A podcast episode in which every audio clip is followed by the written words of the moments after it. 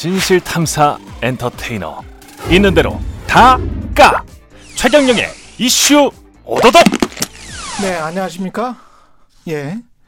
최경련의 이슈 오도독 시작하겠습니다. 저는 KBS 최경련 기자고요. 보시는 것처럼 옆에 예, 대단한 분들 앉아 계십니다. 예. 홍준욱 박사님 오셨고요. 예, 안녕하십니까? 네, 안녕하세요. 예. 이종호 센터장님 오셨습니다. 예, 안녕하세요. 예. 두 분 모시고 부동산 이야기와 그리고 부동산 집값 음. 그리고 대선 금리 뭐 여러 가지 변수들이 있는데요. 그 이야기를 좀 오늘 해보려고 합니다. 아주 재밌는 시간 될 것 같고요. 두 분의 또 관점이 약간씩 또 다를 것 같아서 오늘 많은 거를 취해 가실 수 있을 것 같습니다. 청취자분들은. 예. 일단 뭐부터 시작할까요? 전망부터 해야 될 것 같은데 네. 부동산 지금 현재 가격과 앞으로의 전망 이게 지금 더 오를까 이 가격에 이거는 우리가 지난 한 2, 3년 동안 계속 해 왔잖아요. 너무 높은 것 같은데 더 오를까 뭐 이러는데 계속 올랐어요. 예, 이거 뭐 어떻게 어떻게 보십니까? 지금은 지금 이 시점은 예, 뭐 일단 제가 먼저 매를 예, 맞자면 예. 어, 1, 2년은 더 가지 않겠나 싶은 신호가 좀 많이 보이는 것 같습니다. 오른다 아니면 유지한다. 더 오른다. 오른다. 예, 그 뒤에 유지냐 뭐 아니면 또저 탄력이 둔하냐지 예. 올해 내년은 일단 저는 좀 강세로 보고 있습니다. 오른다. 예. 올해 내년은 강세다. 그러면 어느 정도 오를까요?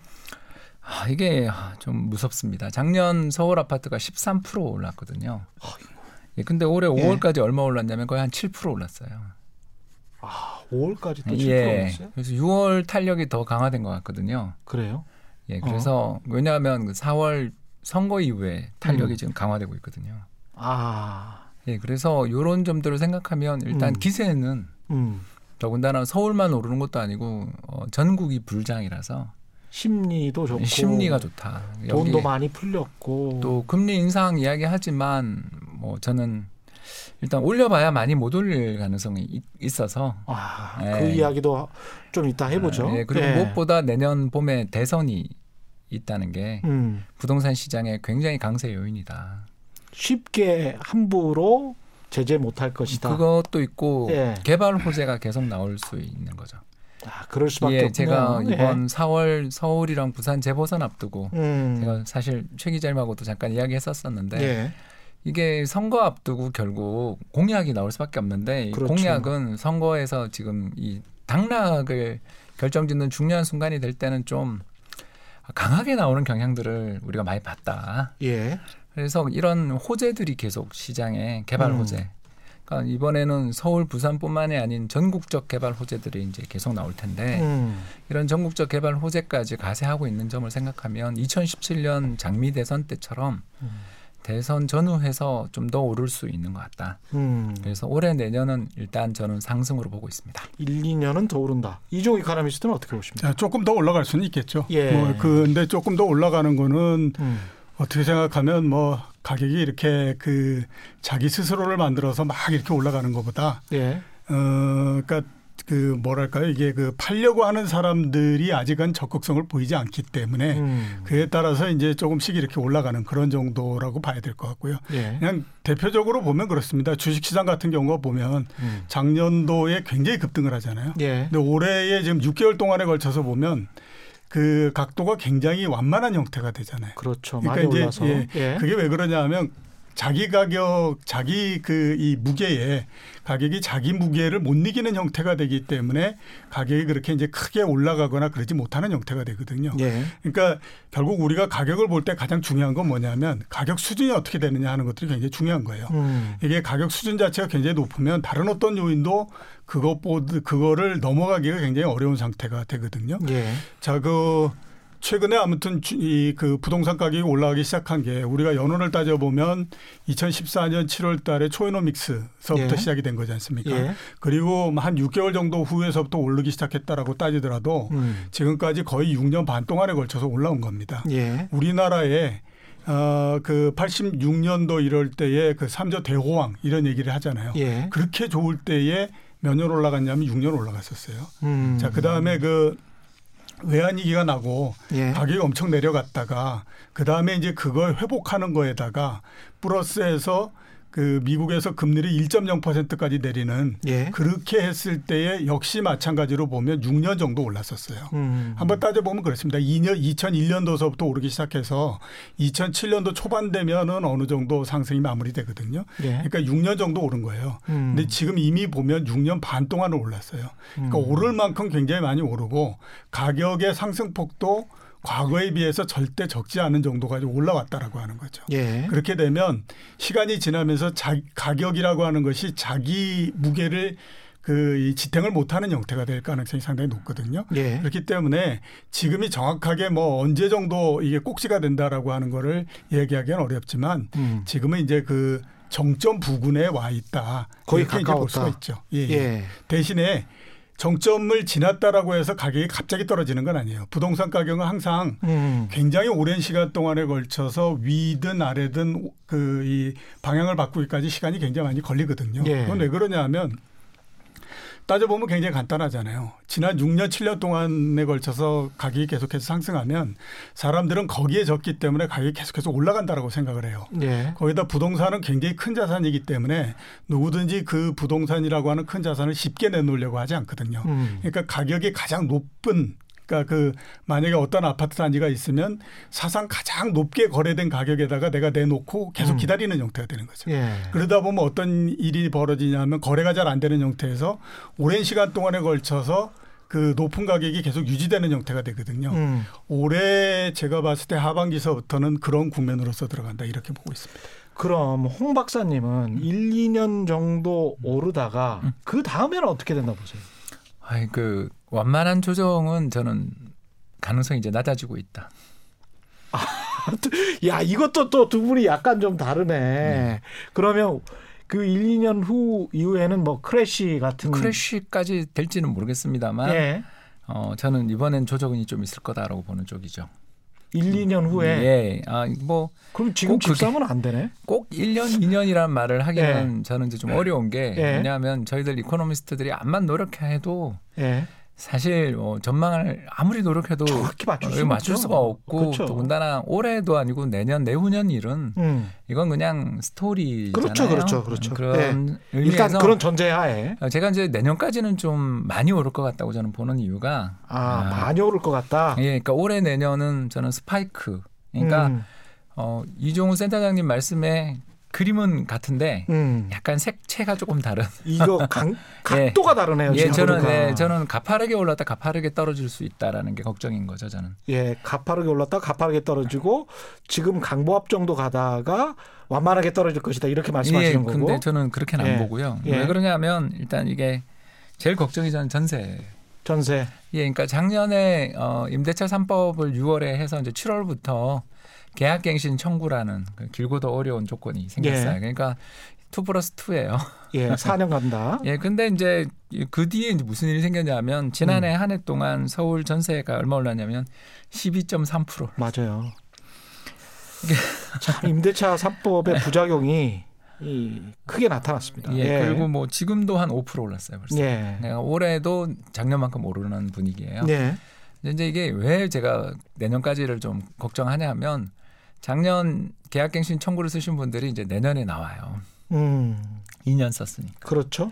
예, 그런데 어, 이 서울 평균이 지금 그때 작년 올해 사이 대략 합쳐서 지금 한 17% 정도 오른 거잖아요. 아, 그 오른 만큼 예, 내년에 이제 그 올려주거나 서울에서 밀려나겠죠. 다른 지역 가야 되겠죠. 아, 아, 서울 이게- 인구도 지금 15개월째 예, 계속 감소가 주는 게 이것 때문인 거죠. 예. 되고 있거든요. 네. 예. 물론 이제 어, 저, 저 멸실된 주택도 있고요. 음. 그리고 공실이 높아져요. 예. 근데 이 공실이 왜 높아지냐면 어, 임대차 계약을 하시는 분이 계약갱신 청구라는 걸 썼는지 안 썼는지가 좀 불분명한 부분이 있어서 아. 그분이 계약갱신 청구라는 걸 확증을 하려면 집주인 들어가겠다라든가 뭐 이런 여러 가지 액션이 있어야 그에 이번에 썼어요가 자동 연장이 아니고 예. 이번에 썼어요를 확인할 수가 있잖아요. 음. 그래서 최근에 나오는 여러 판례들이 어 그 계약갱신 하시는 분들을 굉장히 보호해 주는 쪽으로 판례가 나오고 있어요. 그렇죠. 예. 그렇기 때문에 집주인 입장에서는 결국 이 계약갱신 문제라든가 이런 쪽에 있어서 이 두려움들이 있거든요. 왜냐하면 내가 음. 2년 뒤에 들어가야 되는데 그때 이 사람이 안 나갈 수도 있다라는 문제들 이런 것들을 여러 가지를 해결하는 가장 쉬운 방법이 내가 거기 들어갈 테니까 비워주세요. 뭐 이런 그렇죠, 식의 그렇죠. 그런 네. 걸 하게 되는 과정에서 무슨 일이 벌어지냐면 공실이 생길 수밖에 없잖아요. 음. 집주인이 네. 이- 임대를 놓고 전세를 놨던 집을 몇 년 만에 들어가는데 인테리어도 하고 수리도 하고 뭐 여러 가지 그래야죠. 예 그런 여러 마찰적 비용들 속에서 어 집에 실질적인 전세 공급이 줄어드는 일이 또 추가가 되겠죠. 그렇구나. 예 그러면 음. 이제 이게 내년에 어 가을부터 무슨 음. 일이 기다리고 있냐면 어 그러니까 쉽게 얘기해서 아파트 단지 어떤 단지가 계약갱신 청구를 쓴 건 한 4억 정도의 전세가 됐는데 이게 예. 서울 평균 기준으로 지금 제가 이야기하는 거죠. 예. 최근에 서울 지역의 평균 전세 가격이 6억에서 7억 사이잖아요. 예. 그러니까 2억 정도 이상을 올려주는 일들이 비일비재하게 지금 벌어지고 있거든요. 그렇게 전세가가 올라가면 매매가는 오를 수밖에 없다라는 거죠. 왜냐하면 이 논리네. 아까 이 예. 아까 이 분들 입장에서 음. 4억에 계속 계약갱신을 써서 살고 계시는 동안은 어, 불안하지 않겠냐라는 거죠. 저는 음. 2년 뒤에 전세를 얻어야 되는데 그 전세 가격이 지금 같은 단지에 새로 나가신 분의 새로운 전세 계약을 받더니 지금 내 가격보다 2억 3억이 비싸다라면 예.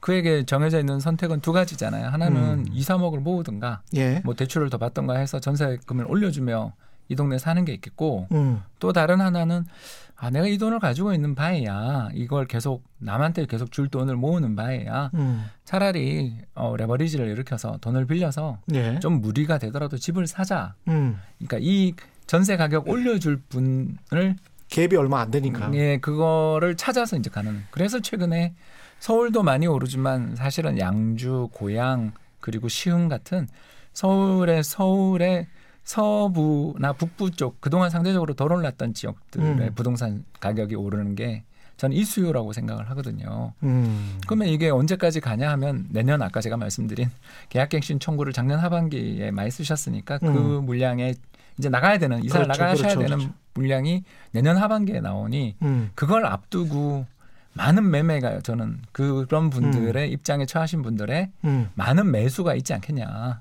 음. 그런데 이제 문제가 그 가격에 유지가 되냐. 이건 이제 이종우 센터장님 말씀에 전적으로 동의를 하는 어떻게 게 보십니까? 이 부분은. 글쎄요.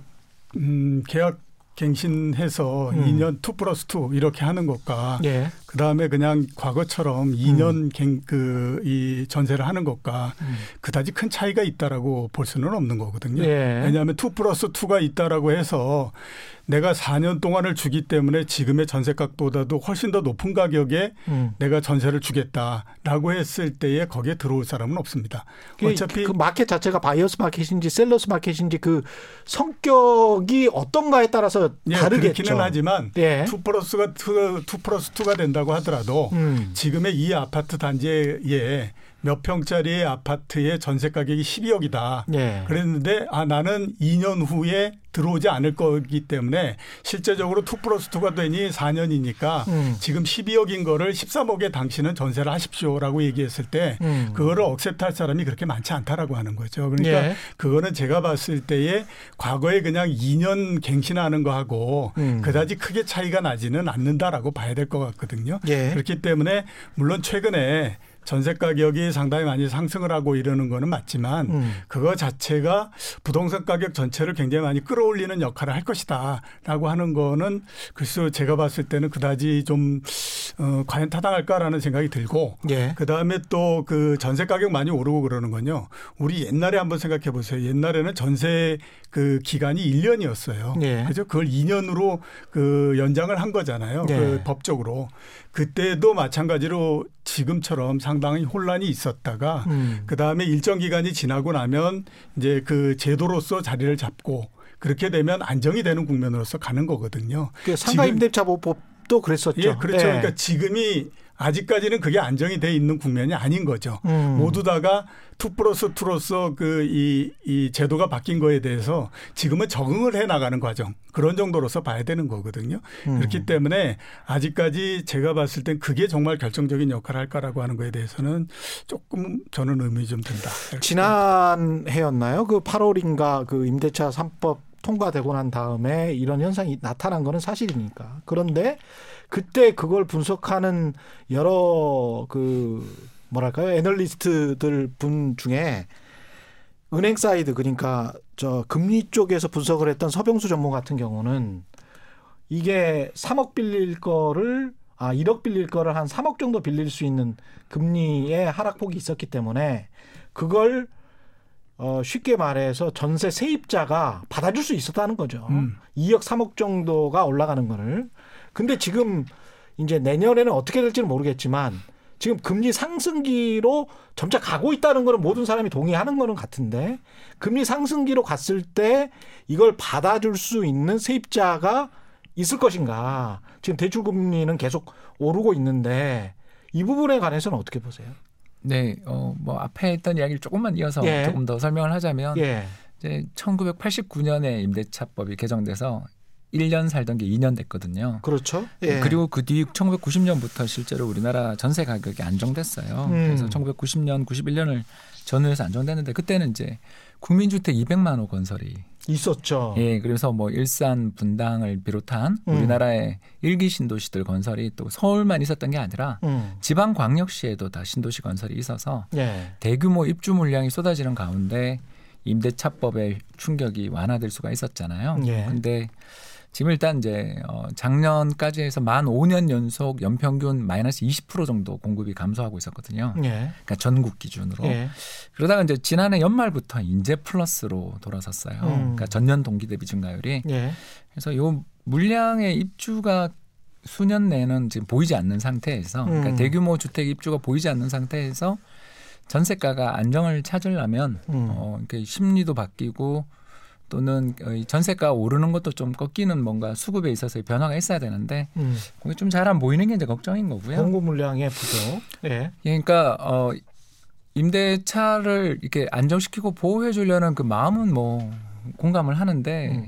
문제가 이제 그 서울 지역 기준으로 아파트 입주 물량이 자세히 나오니까 대략 올해가 한 2만 호, 내년 만호 정도로 이렇게 보통 평년 수준이 4만 3천 호 정도 입주하는 지역을 입주 물량이 굉장히 줄어드는 과정에 임대차 보호를 해버리니까 예.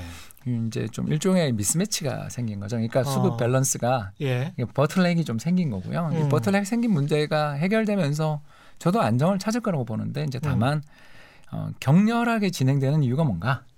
경전하게 예, 진행되는 그러니까 이유가 지난해부터 올해 사이에 너무 지금 서울도 서울이지만 사실 서울 외곽 아파트 특히 6억 이하 아파트가 씨가 마르고 있는? 음. 그러니까 이게 이제 다 대출이 용이한 지역부터 소진되고 있거든요. 그렇죠. 예. 그러니까 이런 것들이 좀 걱정이 되는 거고 이제 음. 그 방금 최 기자님 말씀하신 것처럼 금리 오르면 음. 주식이건 부동산이건 안 돼요. 그거는 뭐 맞는 말씀이죠. 그건 예. 100% 동의하는 거고 실제로 그 제가 조사를 한번 해봤는데 예. 금리가 급등하는 시기, 그럼 금리 급등을 어떻게 측정하자 이거는 정말 알 수가 없잖아요. 그래서 예. 가계 대출 금리가 통계가 나온 게 대략 그래도 외환위기 이후니까 예. 외환위기 이후에 가계 대출 금리가 연평균 기준으로 해서 거의 한 100bp 이상 뛰었던 시기를 조사, 조사를 해봤더니 1%. 예, 1% 이상 올랐던 시기를 조사했더니 한 다섯 번 있더라고요. 아. 예, 그 그러니까 많이 오른 순서대로 예, 조사를 그렇죠, 해봤죠. 그렇죠. 했더니 예. 그 오른 다음에 부동산 시장의 연평균 상승률을 봤더니 그게 한 3% 정도로 줄어요. 근데 아. 지난 우리나라의 평균적인 부동산 가격의 연평균 상승률이 한 7% 정도가 7%. 나오니까 예. 반토막 난 것도 발견했고 더 나가서 그 금리 인상 이후 1년 동안에 무슨 일이 있었냐면 마이너스로 전환해 버리는 그러니까 아파트 가격 자체가 마이너스를 기록해 버리는 경우도 그 다섯 번 중에 두 번이나 있었어요. 그렇죠. 그런 걸 보면 예. 금리가 급격히 인상된다. 라고 하면 이게 어. 아까 제가 이야기했던 가격의 급등이 계속 되면 예. 올해 내년 만약 저는 이제 전제가 그거였으니까 예. 가격이 이 속도대로 뭐 계속 가지는 않겠지만 아무튼 뭐 이것도 평균보다 훨씬 높은 속도니까 예. 그러니까 반년 만에 1년 평균 상승률을 넘어서는 음. 이 정도는 급등이라고 볼 수 있으니까 이게 음. 급등이 이어지는 동안에 금리가 이렇게 만약 우리가 가정하는 음. 금리 급등까지 나오게 되면 조정이 꽤 크게 나올 수도 있는 그런 상황 아니냐. 금리는 어떻게 보십니까? 금리는 그 오늘 이주열 총재도 예. 연내에 올릴 가능성에 관해서 명확하게 했거든요. 예. 어, 올릴 수 있다. 연내. 연내라는 단어를 썼어요. 예. 드디어. 그러면 올린다면 보통 뭐 두 번 정도 0.25 bp 정도 갈 것 같지 않습니까? 그렇게 되면 어떻게 될까요? 제가 봤을 때는 뭐 0.25, 그 25%씩 2% 올려서 예. 어, 연말에 1.0%를 만든다고 하더라도 그거 자체가 그렇게 높은 거는 아니죠. 금리가. 그렇죠. 그렇기 예. 때문에 그걸로 해서 이제 결정적으로 어, 부동산 가격이 꺾인다. 이렇게 이제 보기는 어렵고요. 음. 대신에 이제 우리가 이런 것들을 하나 생각을 해야 됩니다. 그 동안에 이제 부동산 가격이 계속 상승했던 건 다른 뭐라고 한 것보다도 이제 저금리와 유동성을 굉장히 많이 푼 것 때문에 그렇잖아요. 예. 그 상태에서는 어떤 정부의 정책이 나온다고 하더라도 속도를 약간의 차이를 만들 뿐이지 그다지 뭐 방향을 꺾는다든가 뭐 이런 거는 거의 불가능해요. 예. 그러니까 그러면 지금에서 우리가 부동산 가격을 이제 그 이렇게 이- 더 이상 못 올라가게 하거나 뭐 이렇게 음. 할수 있는 요인이 뭘까라고 따져 보면은 딱두 가지라고 봐야 되거든요. 하나는 뭐냐면 가- 아까 말씀드렸던 것처럼 가격입니다. 절대 가격 이 예, 높다. 절대 가격이 높아서 도저히 이걸로는 어떻게 할 수가 없을 것 같다라고 하면 음. 그 다음에는 뭐 매수를 하려고 하는 사람들도 생각이 바뀌어서 예. 더 이상 난뭐 어, 이걸로는 어떻게 해보지 못하겠다라고 해서 이제 떨어져 나가는 형태가 돼버리는 거고요. 예. 또 하나는 뭐냐면 플레이를 했던 그 원초적인 근원적인 부분들을 제거해 버리면 되는 거거든요. 음. 근데 그 제거가 뭐냐면 결국에 이제 그 금리 이런 부분들인데 예. 두번 올리고 이런다고 해서 바뀌지는 않지만 문제는 뭐냐면 가격이 굉장히 높은 상태에서 아 드디어 이제 방향성은 바뀐 것 같다라는 생각이 들게 되면 그 다음서부터 올라가는 거에 탄력은 굉장히 줄어들어 버리면서 아까 제가 말씀드렸던 것처럼 1년도 좋고 1년 반도 좋고 2년도 좋고 음. 위에서 그냥 서로 간에 눈치만 계속 보는 그런 국면으로서 간다라고 하는 거죠. 음. 그러다가 어떤 시점이 되면 아 이제 생각해 보니까 이제 더 이상 올라가는 건 아닌 것 같다라고 하면 그때에서부터 매도 쪽이 다시 작동을 하면서 가격이 떨어져 버리는 형태가 되는 거거든요. 예. 그리고 떨어질 때는 굉장히 빠른 속도로서 내려와 버리는 형태가 되기 때문에 예. 제가 봤을 때에 지금 당장에 뭐 연말까지 두 번 금리를 올린다라고 해서 음. 그게 당장에 뭐 이렇게 부동산 가격을 끌어내리고 그러지는 않지만 음. 이제 부동산이라고 하는 거에 대한 매력도를 떨어뜨리는 역할 이거는 시그널은 충분히 분명히 줄. 것이다. 예, 그렇죠. 근데 이제 아까 어떻게 생각하세요? 그러니까 1, 2년 정도 더 갈 것이다라고 하는 그 전제 하에는 금리를 그렇게 급격하게 올리지는 못할 것이다. 이런 생각이 담겨 있는 거잖아요. 뭐 당연하죠. 예. 그러니까 제가 말씀드린 그냥 그 25bp 정도, 음. 0.25% 정도는 한 두 번 정도 올릴 수는 있지만 그 이상은 절대 못 한다. 아, 절대까지는 이제 모르지만 네. 어, 일단 내년 3월 선거가 있어요. 대선이. 때문에. 그래서 예. 대선 직전에 금리 올리는 건 우리 본 적이 없으니까 음. 하면 올해 올해. 예, 올해 가을에 잘해야 두 번. 음. 이거 이제 내년에 하반기에 다시 재개된다 쳐도 세 번 네 번인데. 그렇게 되네요. 예. 예, 그래서 뭐 음. 금리가 지금 오른 것도 아니고 한 1년 반에 걸쳐 1% 오른다. 물론 뭐 부담이 많이 되겠죠. 되는데 예. 제 말씀은 예. 어, 자박자박 올리는 동안에 문제가 되는 게 아니라 방금 이종호 센터장님 말씀하신 것처럼 누적되겠죠. 부담이. 그렇겠죠. 예, 예. 그걸 좀 측정한 지표가 바로 주택 구입 부담 지수라는 지표인데 예. 예. 요 지수가 이제 주택금융공사 부산에 내려가 있죠. 예. 어, 주금공에서 발표하는 지수인데 간단해요. 이게 예. 뭐냐면 100만 원 소득을 가지고 있는 사람이 25만 원 정도 이자랑 원리금 부담을 부담하면 적정이다. 예. 이렇게 가정하는 지수예요. 예. 아, 쉬워요. 그러니까 예. 100만 원 중에 25%만 집에 관련된 비용을 쓰면서 자기가 이 사람을 집을 샀다. 음. 이 사람 버틸 만하다. 음. 이렇게 볼 수 있는 거죠. 예. 그러면 이제 지역마다 다를 거 아니에요. 예. 왜냐하면 지역마다 집값이 다 다르니까. 그렇죠. 그래서 역사적인 평균, 그러니까 2004년부터 이 데이터를 발표했는데 전국 평균이 얼마냐면 60이에요. 음. 그러니까 한 15만 원? 예. 그 정도만 하는 거죠. 그러니까 100만 원의 소득이라면 예. 가정이죠. 이건 예. 우리나라 가계 평균 소득 400만 원이니까 음. 이보다는 훨씬 더 되는 거 알지만 제가 계산상 그냥 100만 원 중에 15만 원이 한국 평균이에요. 예. 그리고 지금 얼마냐면 그보다 적어요. 57이에요. 음. 그러니까 우리나라 전체 아파트 가격으로 보면 이거 굉장히 싸요. 그래서 우리나라 경제가 제 생각에 그렇습니다. 부동산 시장이 버블이다 이렇게 얘기하시는 분들한테는 저는 동의할 수 없다. 음. 왜냐 한국 부동산의 전체 평균 가격은 굉장히 지금 소득 대비나 이자율 대비 낮은 상황이다. 서울은 서울은 이제 문제가 되는 거죠. 그래서 서울이 얼마 한국은행도 그 이야기를 한 그렇죠. 거잖아요. 예. 그래서 저는 한국은행의 이번에 금융안정 보고서를 보면서 저도 음. 공감했어요. 예. 저도 그 열심히 읽었는데 예. 그러니까 서울이 얼마냐면 역사적 평균이 120 그러니까 한 30만 원 쓰는 거예요. 예. 근데 지금 얼마냐면 153만 원. 아니 153. 그러니까 얼마입니까? 한 음. 50만 원 가까이 지금 그렇죠. 50만 원 아니고요. 한 50만 원 가까이 쓰고 있는 거죠. 음. 그러면 소득의 전체 40% 이상을 넘어서서 50%갈 때 저희는 이걸 뭐라 그러냐면 위험 가구라고 그러거든요. 위험 가구. 예, 혹은 예. 한국은행 표현으로는 취약 가구라고 불러요. 예. 근데 어, 이종호 센터장님이나 저나 금리는 완만하게 오른다고 하더라도 1%는 1, 2년 한 2년 정도를 넉넉하게 보면 2, 1% 오를 것 같잖아요. 예. 그러면 이, 이 이자 2%. 부담은 1%가 오르는 거잖아요. 그렇죠. 이 시장 금리는 더 오를 수도 있고. 그렇죠. 이건 제가 이야기하는 정책 금리니까. 그렇죠. 그러면 이게 얼마까지 제가 그냥 가격이 안 오르고 음. 우리 현재 상태로 2년간 음. 전혀 주택 가격은 오르지 않고 예. 이미 오르고 있지만 일단 예. 어, 예, 전혀. 오르 네. 예, 저는 계산을 쉽게 하기 위해서 예. 하고서 이자율만 좀 오른다고 해가지고 계산을 받으면 160 나오더라고요. 아. 근데 이 160이 뭐냐면 역사상 최고치거든요. 2008년. 그러니까 그 금융위기 직전에 그 아. 유명한 그 선거 있었잖아요. 한번 그 그렇죠. 2000, 예. 2008년 4월 선거 때 음. 막그 뉴타운 선거라고 불리면서 그 음. 공약이 엄청나게 남발됐던 예. 그 선거 때 집값이 급등했잖아요. 예. 그거에 이후 소득 대비 이자율 대비 가장 부동산 가격이 많이 높아지는 해가 올해인 거예요. 음. 근데 제가 아까 잠깐 이야기하기를 올해 상반기만 서울 집값이 이미 7% 올랐다고 제가 그랬잖아요. 예. 그럼 요걸 계산을 하면 이미 6월 현재 도달했을지도. 이미 2008년 역사적 고점을 도달했는데 여기에 금리가 인상되니까 예. 어, 그런데도 이제 조정을 받으면 정말 그런 다행이 없는데 음. 저는 아까 이야기했던 그런 논리로 좀 더 집값이 더 과열로 더 간다라면 음. 이게 이제 160을 넘어 170, 180까지 가게 된다면 그 뒤에 조정이 완만하게 아름다운 조정이 오겠는가?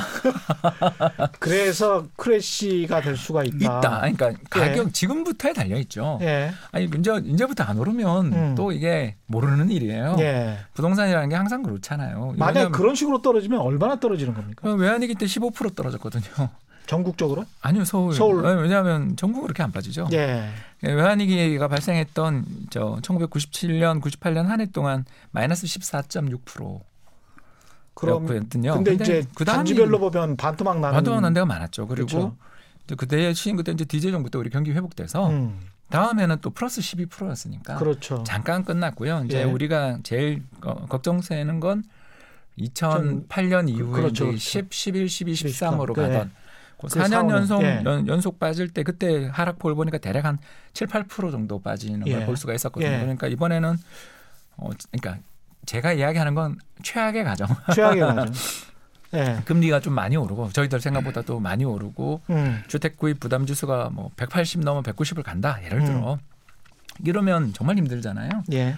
그 다음에 시장이 우당탕 이렇게 조정을 크게 받게 될 때는 아까 했던 7% 조정하고 15% 조정 사이 정도도 나올 수 있는 이건 굉장히 큰 거거든요. 아, 왜냐하면 이건 크죠. 단지별로 매덕 떨어지는 겁니다. 이거는. 그럴 예. 수도 있고요. 이게 예. 또 문제가 뭐냐면 어, 그 그때는 위기라 좀 약간 아, 금융 위기 이래서 음. 그냥 어떻게 보면 어 이거? 큰일 났네 이러고 예. 지나갔는데 예. 이게 경제가 그렇게 위기가 없는데도 빠지기 시작하면 이거는 좀 심각할 수도 있거든요. 시, 음. 시장의 분위기가 자체가 그렇죠.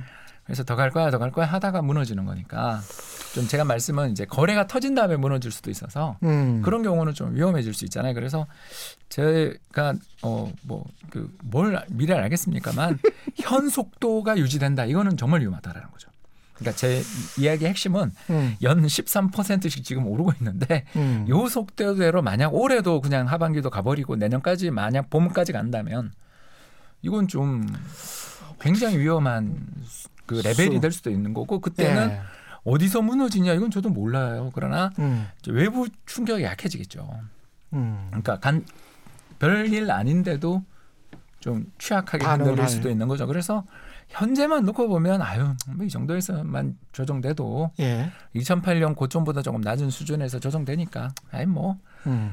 또 우리 그동안 경제도 펀드멘털도 튼튼해졌으니까 하고 이렇게 좀 음. 우리가 위안을 해볼 수가 있는데 이 속도 작년 속도가 계속 2, 3년을 만에 하나 간다면 음. 이건 정말 조정이 그렇게 완만하게 나올 것인가 고온이 나올 것인가 어, 그런 거에 대해서는 저는 회의적인 거죠. 한국에 대해서 쭉 얘기를 하셨으니까요. 예. 제가 미국을 가지고 한번 좀 미국을 얘기를 가지고 해보죠. 예. 1년에 23% 부동산이 올랐습니다. 예. 그랬는데 정부가 매달마다 부동산 살, 사라고 예. 돈을 한 40몇 조씩 공급을 해준다고 생각을 해보세요. 만약에 우리나라에 그런 일이 있다라고 하면 예. 이거는 정부를 뒤집어 엎자고 생 난리를 쳤을 거다라는 생각이 들어요. 그죠? 딱 맞는 비유네요, 진짜. 그런데 예. 미국이 지금 그런 형태입니다. 예. 중위 가격의 가격 그 음. 저 주택 가격을 보면 작년 1년 동안 딱 23% 정도 올랐거든요. 예. 근데 지금 뭐 양적 완화 얘기하잖아요. 그 안에 보면 MBS가 들어가 있습니다. 음. MBS가 1년 그러니까 한 달에 얼마냐면 400억 불씩 예. 그 정부가 공급을 해 주거든요. 예. 그거 따지면 43조 뭐 이렇게 되잖아요. 예. 근데 그걸 우리나라의 그 경제 규모가 음. 미국의 12분의 1 정도니까 잘라서 그 하면 매달마다 3조씩의 돈을 정부가 부동산을 사는 데 대준다. 그 부동산 가격이 MBS는 20 주택담보채권. 예, 예, 그렇죠. 예. 23% 오른 상태에서 예. 그러면 이건 우리가 봤을 때 저것들이 정말 미쳤다. 이런 얘기를 할 수밖에 없잖아요. 음. 예. 지금 미국이 그런 상태예요.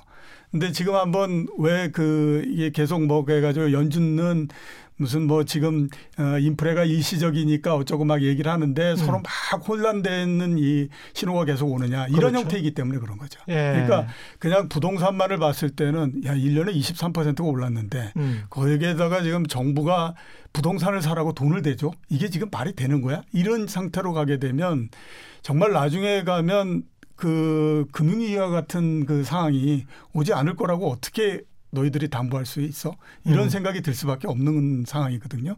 그러니까 이거를 어떤 관점으로 보느냐에 따라서 앞으로 부동산을 다루려고 하는 것이 여러 나라들의 정책이 굉장히 급변할 뿐만 아니라 예. 그 급변하는 정책이 지금의 뭐 어떤 거를 유지해 나가고 그다음에 뭐 고용이 얼만큼 돼야 금리를 올리고 어쩌고 이러는 것 자체를 다 잡아먹어 버릴 수 있다라고 하는 거예요. 예. 우리나라 같은 경우에 한번 보면 그렇지 않습니까?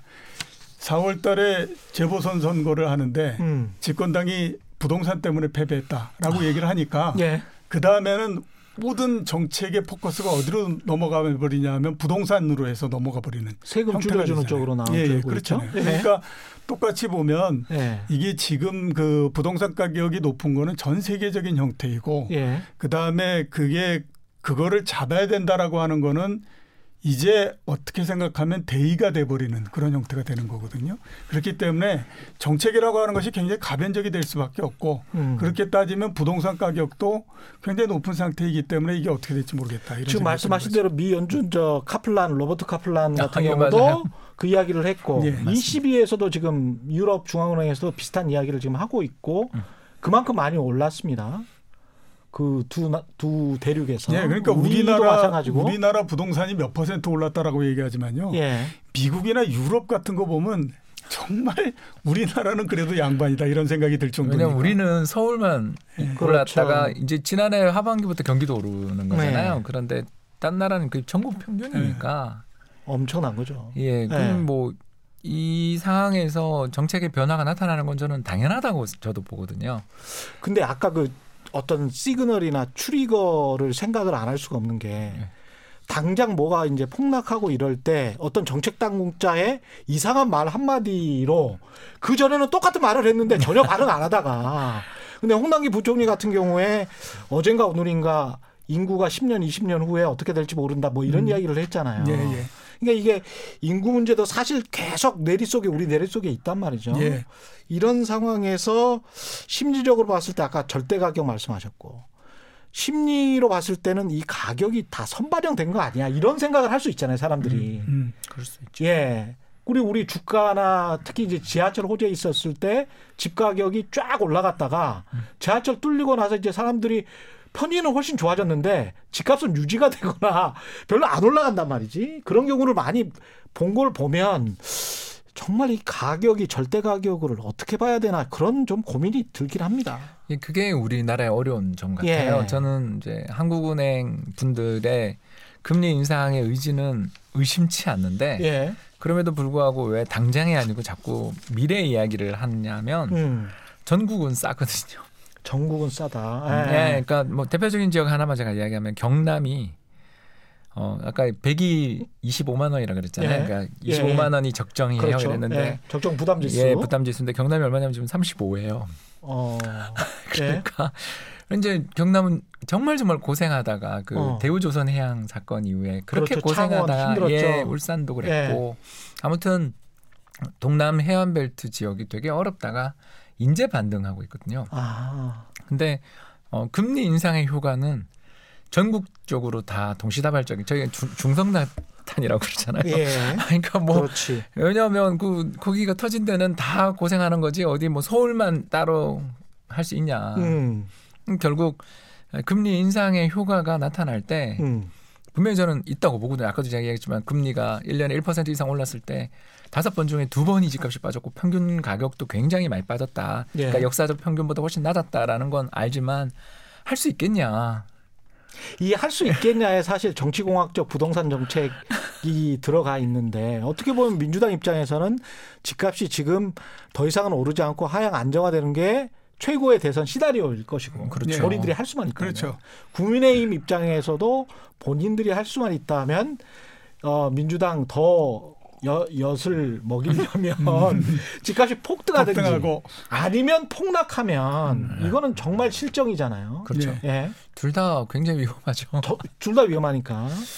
그 이런 상황에서 이제 둘 다 어떤 큰 행동은 못할 것이다. 이런 게 있는 거네요. 지금 보면. 그러니까 저는 한국은행의 마음은 이해한다니까요. 예. 한국은행 입장에서 금리 인상하고 싶은 마음을 갖고 있고 그분들하고 또 토론을 해보면 음. 저는 이해가 돼요. 그러나 그 금리 정책으로 부동산을 잡으려면 제가 아까도 이야기했지만 한두 번 해서는 안 될 것 같고 누적적으로 그 1년에 1% 이상은 해야 될 것 같은데 그때 서울만 다치겠느냐.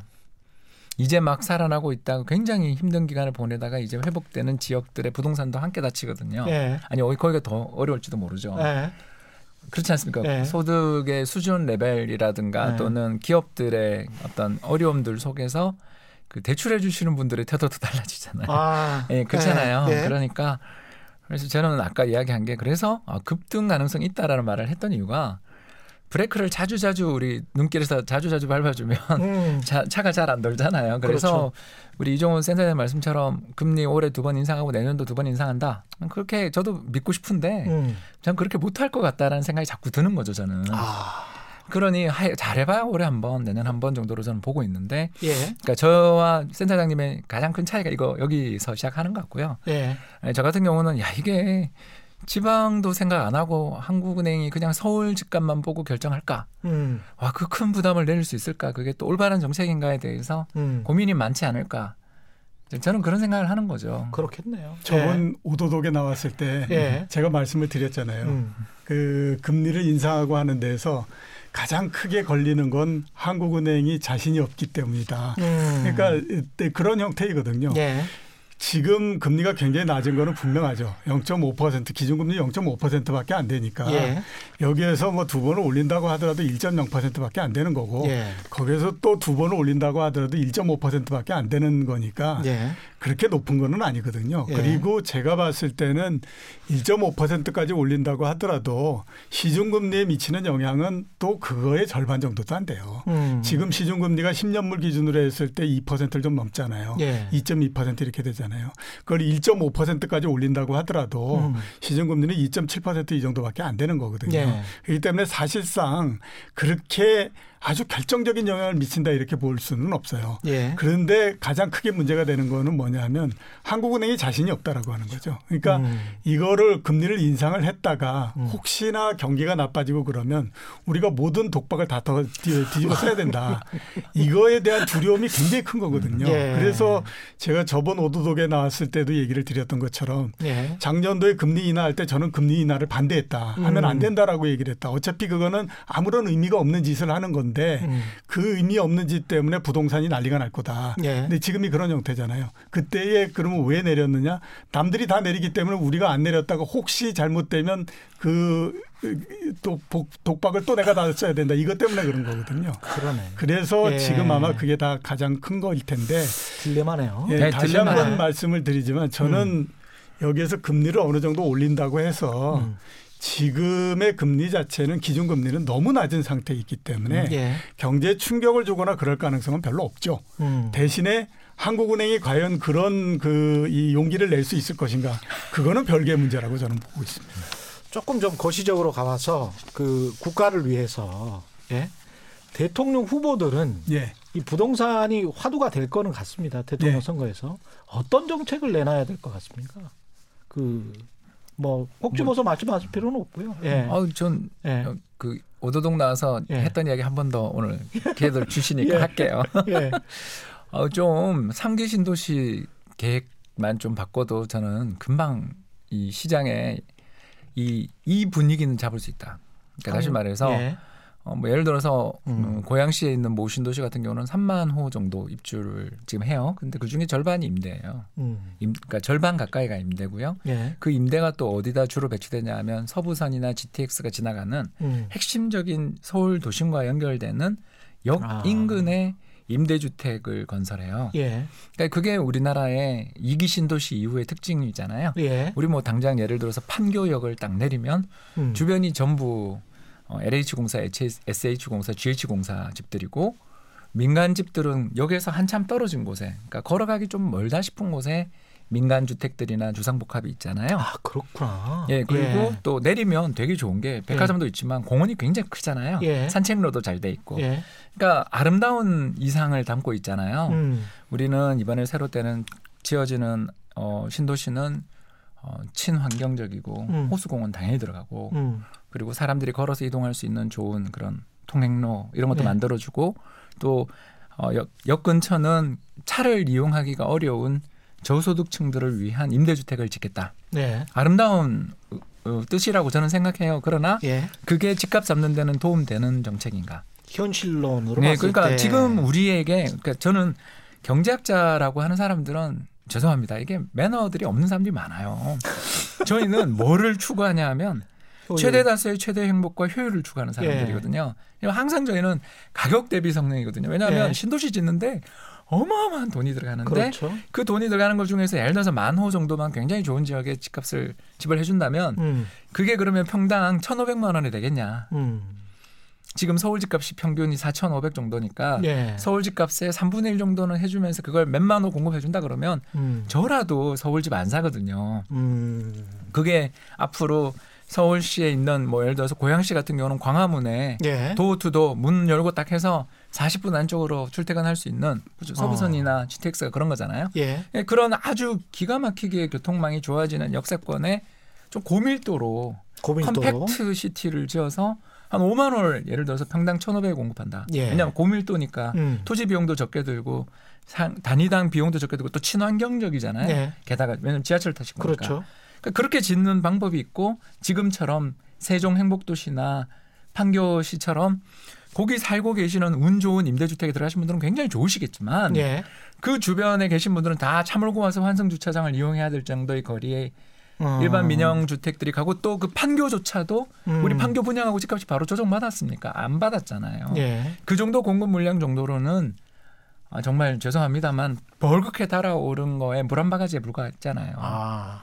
결국 우리가 2010년 이후 11년 이후에 집값이 이렇게 빠지게 됐던 이유는 결국 금리 엄청 오르고 세계 경기 안 좋아지고 음. 거기다가 보금자리 주택이니 뭐니 해서 계속 주택 공급이 쌓이고 쌓이니까 예. 그뒤 4년에 걸친 조정이 나타났던 거잖아요. 예.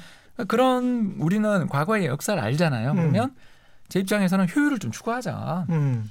즉한 30층, 50층짜리를 뭐 예를 들어서 서부역 역사권 인근에 대규모로 공급해주고 또 계양역 역사권에 대규모로 공급해주고 음. 또는 어, 저 위례 신, 신사선 들어서게 될 그 지역에 대규모로 공급을 해주면 그게 음. 그리고 매년 우리 결국은 신축해서 서울 집값을 떨어뜨릴 것이다. 그렇죠. 왜냐하면 싸게 공급해 줄 수 있잖아요. 음. 그리고 그 인구 수를 많이 시- 신도시의 인구를 많이 하자는 거죠. 예. 그러니까 지금처럼 3만 호, 4만 호 정도가 아니라 컴팩트를 하면 더 올릴 수 있잖아요. 예. 그러면서 집값을 떨어뜨리면 어.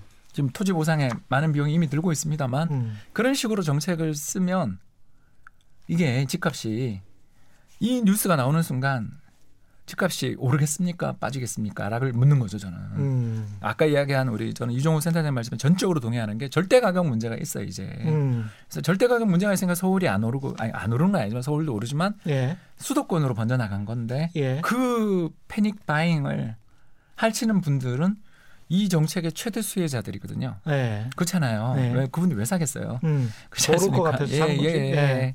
그거를 굉장히 저가로 예를 들어서 이게 왜 가능하다고 보냐 하면 저는 광교 신도시 분양가를 알려는 게 1,380만 원이었어요. 그랬어요. 맞아요. 예. 예, 그때도 고분양가라 그랬었지만 지금 생각하니까 굉장히 싸고 엄청 싸. 예, 지금 들어가신 분들이 예. 굉장히 또 혜택을 보셨잖아요. 그런 네. 것처럼 교통망이 집중되는 역세권 인근의 고밀도로 개발되는 지역에 주택 가격을 상대적으로 노력해서 적게 저가로 분양을 하면 음. 물론 재정이 투입돼야 되겠죠, 당연히. 예. 그러면 어, 경기 부양의 효과도 있고 음. 주택 시장이 더 불이 번져가다가 결국 타다 타다 다 타버려서 음. 꺼지는 그런 비극적인 결말보다는 미리 우리가 그 불이 녹기 전에 먼저 불을 놔버리는 거잖아요. 이게 음, 맞불. 예, 맞불이죠. 이걸 하는 게 어떠냐.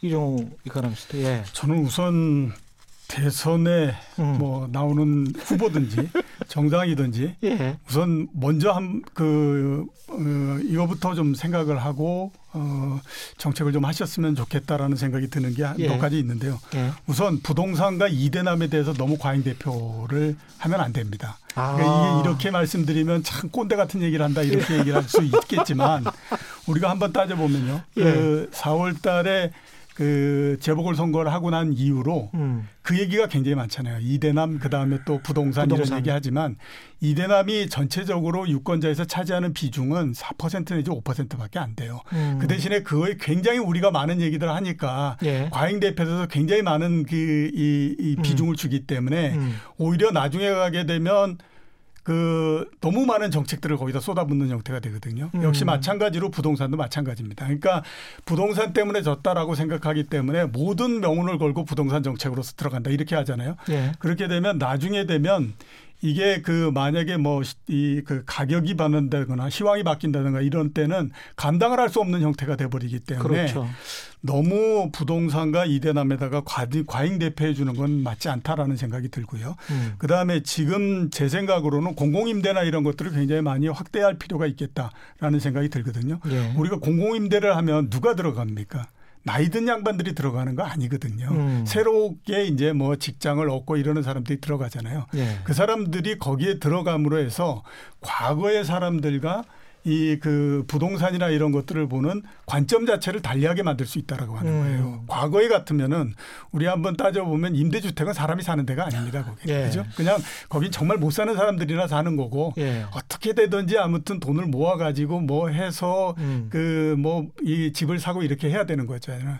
근데 그게 어차피 지금 보면 이제 새로운 사대가 오면서 이그그 새로운 세대라고 하는 건 과거의 사람들의 이 그 사고의 틀 내에서 그 사람들을 담을 수 없기 때문에 새로운 사람들이 되는 거거든요. 예. 그런 의미에서 보면 공공임대주택이나 이런 것들을 굉장히 많이 그것도 잘 지어서 그 다음에 또 아까 홍천옥 박사 얘기했던 것처럼 역세권에다가 잘 만들게 되면요. 음. 그 사람들의 이 주택을 보는 개념 자체가 굉장히 많이 바뀌게 되고 음. 그 바뀌게 되면 그건 계속 가게 됩니다. 음. 이게 되면 나중에 되면 어떻게 되느냐. 제가 생각했을 때 굉장히 걱정되는 부분들은 10년이나 15년 정도 지났을 때 음. 일기 신도시를 했, 그 공급하고 했던 것들이 과연 지금처럼 사람들을 다 채울 수 있을 것인가 하는 거가 저는 굉장히 걱정이 되는 그런 국면이 될 수 있다라는 생각이 들거든요. 음. 그렇기 때문에 오히려 제가 봤을 때는 그렇게 에, 역사권에다가 좋은 공공임대주택 이걸 많이 네. 만들어서 주택에 대한 개념을 바꿔주는 거 이게 굉장히 중요하다고 저는 생각해요. 그 마지막으로요. 개인의 자산 포트폴리오를 생각을 했을 때도 그렇고 예. 우리가 우리 경제를 이제 일본 경제랑 많이 비교를 하지만 꼭 뭐 같은 거는 아니지만 하여간 인구 걱정하는 거는 비슷하잖아요. 사실 일- 인구는 일본을 많이 닮아가고 있잖아요.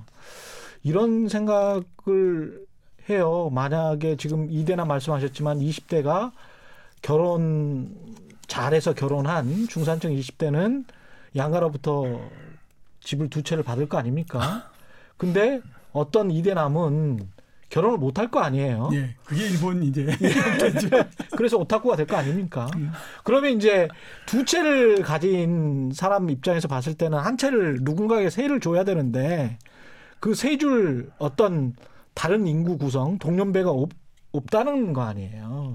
굉장히 슬픈 양극화의 현실인데 이렇게 사람들이 다 부동산에 모든 자신의 자, 자산을 다 거기다 빚까지 얹어서 다 이렇게 투입하는 거는 정말 위험하게 지금 우리가 가고 있는 것 같은데 뭐랄까요? 최적의 어떤 지금 현재 자산 포트폴리오 예. 우리가 추구해야 될 것 뭐 이런 거를 좀 말씀을 좀 해주셨으면 좋겠습니다.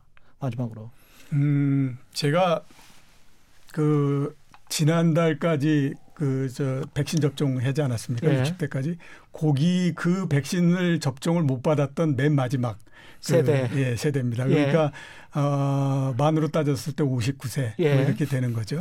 그래서 제가 한번 생각을 해봤어요. 만약에 지금 올해든지 내년도에 부동산이 꺾이고 난 다음에 음. 그 다음에 오르면 오른다라고 하면 내 나이가 몇 살 때 정도 오를까라고 한번 따져봤거든요. 예. 따져보니까 68세, 67세 내지는 70세 정도가 돼서 올라가겠다라는 아. 생각이 들더라고요. 예. 그러면 거꾸로 놓고 생각해 보면 그렇지 않습니까? 아니 내 나이 70에 강남에 부동산 아파트 한 채 짊어지고 앉아가지고 내 뭔 내가 야, 올라가 그 영화를 봐야 뭐. 보겠냐 이런 생각이 들거든요. 왜냐하면 아니 내가 70대에 그거 하나 짊어지고 있다고 해서 나한테 그 도움되는 건 없고 결국 음. 내 자식이 갖고 가고 이런 형태가 될 텐데 예. 그거보다는 내가 그냥 그거 팔아가지고 음. 지금 한 10년 년 동안 내가 그냥 편안하게 쓰고 하는 것이 훨씬 더 낫지. 그쵸. 이런 생각이 많이 들거든요. 예. 근데 그게 저만의 생각은 아닐 거다라는 생각이 들어요. 저도 쓰고 떠나자 주의이기 그러니까 때문에 저와 동일한 연대, 즉 예. 그 우리나라에서 인구가 굉장히 과밀한 맨 마지막 세대인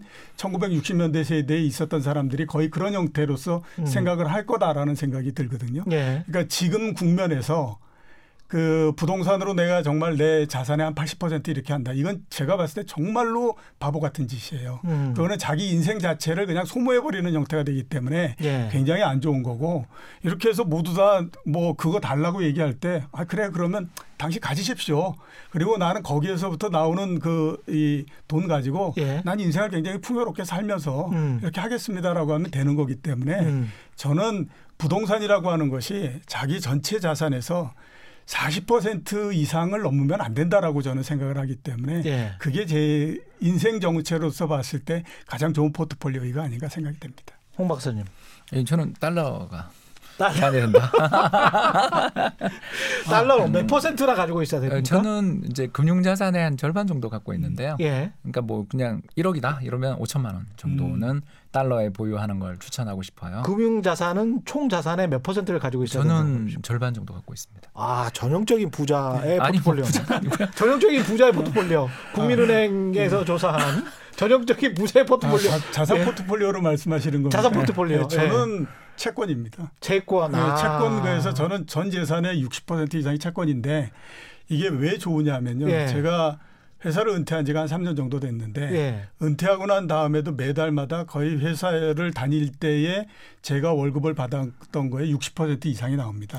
그거는 매달마다의 그 이자로서 꼭 나오기 때문에 예. 그걸 한번 생각해 보시면 내가 죽을 때까지 나는 계속 그 연금을 받고 있는 거예요. 음. 그냥 특별히. 근데 한번 음. 또 생각해 보면 지금 금리보다도 올라가면 올라갔지 지금보다 금리보다도 떨어질 떨어지지는. 않아. 그러면 금리가 올라가면 나는 거죠. 연봉보다도 훨씬 더 높은 걸 받게 된다라고 하는 거죠. 예, 뭐 저도 미국 국채 사고 있습니다. 그러니까 두 분 다 꼭 기억하세요. 두 분 다 현금 흐름, cash flow를 꼭 염두에 둔 자산 포트, 포트폴리오를 가지고 있다. 근데 우리 일반인들은 stock, 이 딱 쌓아두고 있는 거 있잖아요. 부동산. 이거 내 거. 1억 이거를 가지고 있다. 이거는 영 아니다. 이런 이런 프로 분들한테 비하면 이거를 꼭 기억하시기 바랍니다. 예. 오늘 여기까지 하겠습니다. 최근의 이슈 오도독 지금까지 이종우 이카노미스트 그리고 홍춘욱 EAR 리서치 대표 두 분과 함께했습니다. 고맙습니다. 고맙습니다. 감사합니다. 예. 단단한 껍질에 쌓여 있는 궁금한 이슈를 들고 다음 시간에 다시 돌아오겠습니다. 고맙습니다.